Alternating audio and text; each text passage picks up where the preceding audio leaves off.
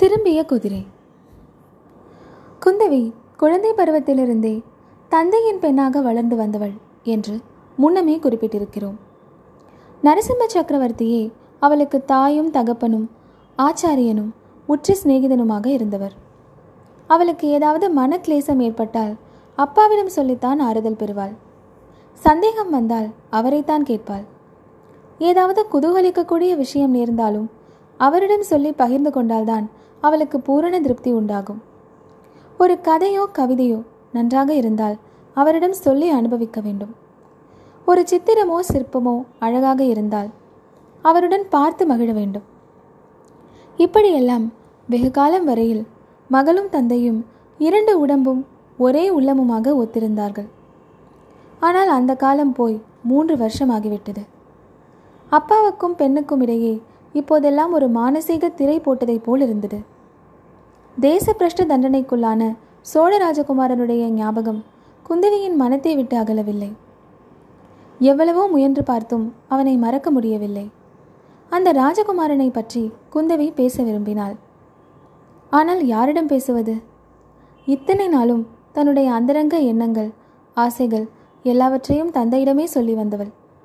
ஆனால் சோழ ராஜகுமாரன் விஷயமாக அவரிடம் மனம் விட்டு பேச முடியவில்லை.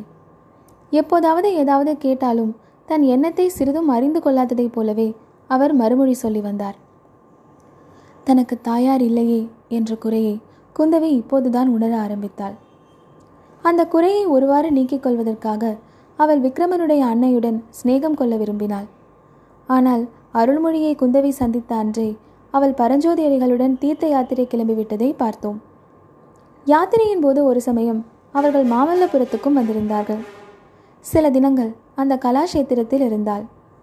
அடிக்கடி அருள்மொழி ராணியை பார்த்தாள். ராணி அவளிடம் மிகவும் பிரியமாகவே இருந்தாள். ஆனாலும் அவர்களுடைய உள்ளங்கள் கலக்கவில்லை. எப்படி கலக்க முடியும்?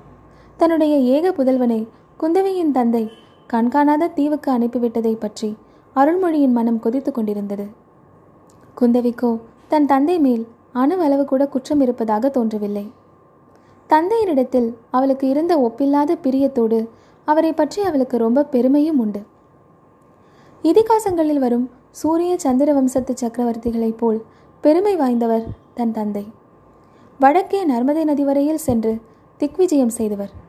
ராட்சச புலிகேசியை வென்று வாதாபியை அழித்தவர். அப்படிப்பட்டவரின் கீழ் சிற்றரசனாக இருப்பதே அந்த சோழ ராஜகுமாரனுக்கு பெருமை அல்லவா? இருநூறு வருஷமாக சோழர்கள் பல்லவ சக்கரவர்த்திகளுக்கு அடங்கி கப்பம் செலுத்தி வரவில்லையா? இப்போது மட்டும் என்ன வந்தது? இவ்விதம் அந்த இரண்டு பேருடைய மனோபாவங்களிலும் வித்தியாசம் இருந்ததால் அவர்கள் மனம் கலந்து பேச முடியவில்லை. ஒருவரிடம் ஒருவரின் அன்பு வளர்ந்தது. ஆனால் ஒவ்வொருவருடைய இதயத்திலும் ஒரு முக்கியமான பகுதி பூட்டப்பட்டு கிடந்தது. ஒரு நாள் அருள்மொழி ராணி ஓரளவு தன் இருதயத்தின் கதவை திறந்தாள். குந்தவையின் தந்தைக்கு தன்னை மனம் செய்து கொடுப்பதாக பேச்சு நடந்ததையும் தான் அதை தடுத்து பார்த்திப மகாராஜாவை கல்யாணம் செய்து கொண்டதையும் கூறினாள். விக்ரமனுடைய பிள்ளை பிராயத்தில் அவனுக்கு குந்தவையை மனமுடித்து வைக்க தான் ஆசைப்பட்டதையும் தெரிவித்தாள்.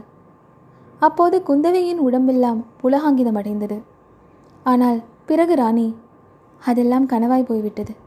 பாக்கியசாலியான வேறொரு ராஜகுமாரனை நீ மணந்து சந்தோஷமாக வாழ்வாய் என்று சொன்னபோது குந்தவைக்கு கோபமே வந்தது. இல்லை அம்மா எனக்கு இல்லறத்தில் பற்றில்லை. உலகத்தை துறந்து நான் சிவவிரதியாகப் போகிறேன் என்றாள் குந்தவி. அவள் அவ்விதம் கூறியதன் கருத்தையும் ராணி அறிந்து கொள்ளவில்லை. பிறகு ஒரு சமயம் குந்தவி இளவரசர் விக்ரமன் பல்லவ சாம்ராஜ்யத்துக்கு கப்பம் செலுத்த இசைந்தால் இன்னமும் திரும்பி வந்து சோழ நாட்டுக்கு அரசராகலாமே என்று சொன்னபோது அருள்மொழி ராணியின் முகம் அருவறுப்பினால் சினுங்கிற்று. அதை காட்டிலும் விக்ரமன் செத்துப்போனான் என்ற செய்தி எனக்கு சந்தோஷத்தை அளிக்கும் என்றாள். மாமல்லபுரத்தில் அருள்மொழி ராணி தங்கியிருக்கும் போது ஒரு நாளைக்கு பழைய சிவனடியார் வந்து மகாராணியை பார்த்து பேசினார். அவர் பேசிவிட்டு திரும்பி போகும் சமயத்தில்தான் குந்தவை அவரை பார்த்தாள். உடனே பழைய ஞாபகங்கள் எல்லாம் வந்துவிட்டன. ராணியிடம் சென்ற அந்த சிவனடியார் யார் என்று கேட்டாள். யார் என்று ராணியினால் சொல்ல முடியவில்லை. யாரோ பெரியவர். என் பதி வீர சொர்க்கம் சென்ற பிறகு இவர்தான் எங்களுக்கு குலதெய்வமாக இருந்து வருகிறார் என்றாள். குந்தவியோ மனதிற்குள் குல தெய்வமில்லை குல சனியன் என்று நினைத்து கொண்டாள். பின்னால் அருள்மொழி தேவி காவேரி சங்கமத்தில் கடலில் மூழ்கிய செய்தியும் அவளை யாரோ தூக்கிச் சென்றதாக வதந்தியும் காதில் விழுந்தபோது தூக்கி கொண்டு போனவர் அந்த போலி சிவனடியாராகத்தான் இருக்க வேண்டும். ஏதோ கெட்ட நோக்கத்துடன் அந்த வேஷத்தாரி இத்தனை நாளாக மகாராணியை சுற்றி இருக்கிறான் என்று நிச்சயமும் செய்து கொண்டாள். இந்த துர்சம்பவத்திற்கு சில காலத்திற்கு முன்புதான் குந்தவையின் தமையன் இலங்கையை வெற்றி கொண்டு திரும்பி வந்திருந்தான். அவன் தன் சகோதரியிடம் அளவற்ற வாஞ்சை வைத்திருந்தான். குந்தவி தன் உள்ளத்தை ஓரளவு திறந்து காட்டுவதும் சாத்தியமாக இருந்தது. தன் சகோதரியின் மனநிலையை உணர்ந்து மகேந்திரன் தானே செண்பகத்தீவுக்கு போய் விக்ரமனை எந்த சாக்கை கொண்டாவது திருப்பி அழைத்து வர தீர்மானித்தான். இந்த எண்ணத்துடனே அவன் சக்கரவர்த்தியிடம் சாவகம் காம்போஜம் முதலிய கீழ் சமுத்திர தீவுகளுக்கு படையெடுத்துச் செல்ல அனுமதி கேட்டான். சக்கரவர்த்தி இதற்கு சம்மதிக்காமல் தமக்கே கடல் பிரயாணம் செய்யும் உத்தேசம் இருக்கிறது என்றும் அதனால் மகேந்திரன் யுவராஜ பதவியை வகித்து பல்லவ சாம்ராஜ்யத்தை பரிபாலிக்கும் பொறுப்பை வகிக்க வேண்டும் என்றும் வற்புறுத்தினார். மகேந்திரனால் இதை மறுக்க முடியவில்லை. இந்த நிலைமையில் குந்தவையின் வற்புறுத்தலின் மேல் மகேந்திரன் மாரப்ப பூபதியை சோழ நாட்டின் சேனாதிபதியாக்கியதுடன் அவனை மாமல்லபுரத்துக்கும் தெரிவித்தான். சிவனடியாரை அவன் கண்டுபிடிக்க வேண்டும் என்றும் அவர் மூலமாக ராணி அருள்மொழித்தேவி இருக்கும் இடத்தை அறிய வேண்டும் என்றும் மாரப்ப பூபதிக்கு கட்டளை பிறந்தது. அதோடு குந்தவியும் மகேந்திரனும் உறையூர் வசந்த மாளிகையில் சில காலம் வந்து தங்கப் போவதாகவும் அதற்கு வேண்டிய ஆயுத்தங்களை செய்ய வேண்டும் என்றும் அறிவிக்கப்பட்டது. அவர்கள் உறையூர் போவதற்கு சக்கரவர்த்தியும் சம்மதம் கொடுக்கவே மகேந்திரனும் குந்தவியும் மற்ற பரிவாரங்கள் புடைசூழ ஒரு நாள் பிரயாணம் கிளம்பினார்கள். விக்ரமன் காட்டாற்று வெள்ளத்தில் அகப்பட்டு தப்பி பிழைத்த அன்றைக்கு மறுநாள் உச்சி பொழுதில் அந்த காட்டாற்றுக்கு சுமார் ஒரு காது தூரத்தில் அவர்கள் வந்து கொண்டிருந்தார்கள். குந்தவி பல்லக்கிலும் மகேந்திரன் குதிரை மேலும் அமர்ந்து பிரயத்தனம் செய் பிரயாணம் செய்தார்கள். மகேந்திரன் தன்னுடைய இலங்கை பிரயாணத்தை பற்றியும் அங்கே தான் நடத்திய யுத்தங்களை பற்றியும் தங்கைக்கு சொல்லிக் கொண்டு வந்தான். இலங்கை நாட்டின் நீர்வள நில வளங்களை பற்றியும் வர்ணித்தான். குந்தவி வியப்புடன் கேட்டுக்கொண்டு வந்தாள். ஆனாலும் இடையிடையே அவளுடைய ஞாபகம் செண்பகத்தீவின் ரத்ன வியாபாரியின் மீது சென்று கொண்டிருந்தது. இது அவளுக்கு ஆச்சரியத்தை அளித்தது. அந்த ரத்தின வியாபாரி வராமல் போனதினால்தான் என்ன? எதற்காக தன் மனம் அவ்வளவு கவலை உறுகிறது என்று ஆச்சரியப்பட்டாள். அவன் தனக்கு செண்பகத்தீவு என்று சொன்னபடியால் சோழ ராஜகுமாரனை பற்றி அவனிடம் விசாரிக்கும் ஆவல்தான் காரணம் என்று தன்னைத்தானே சமாதானம் செய்து கொண்டாள். இல்லை இல்லை. அவர்கள் இருவருக்கும் உள்ள முக ஒற்றுமைதான் காரணம் என்று ஒரு மனம் சொல்லிற்று.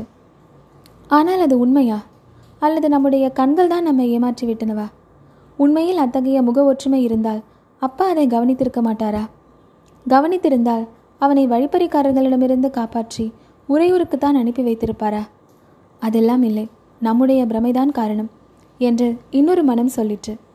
இத்தகைய எண்ணங்களுக்கு மத்தியில் உறையூரில் ஒருவேளை அந்த ரத்தின வியாபாரியை சந்திப்போமா?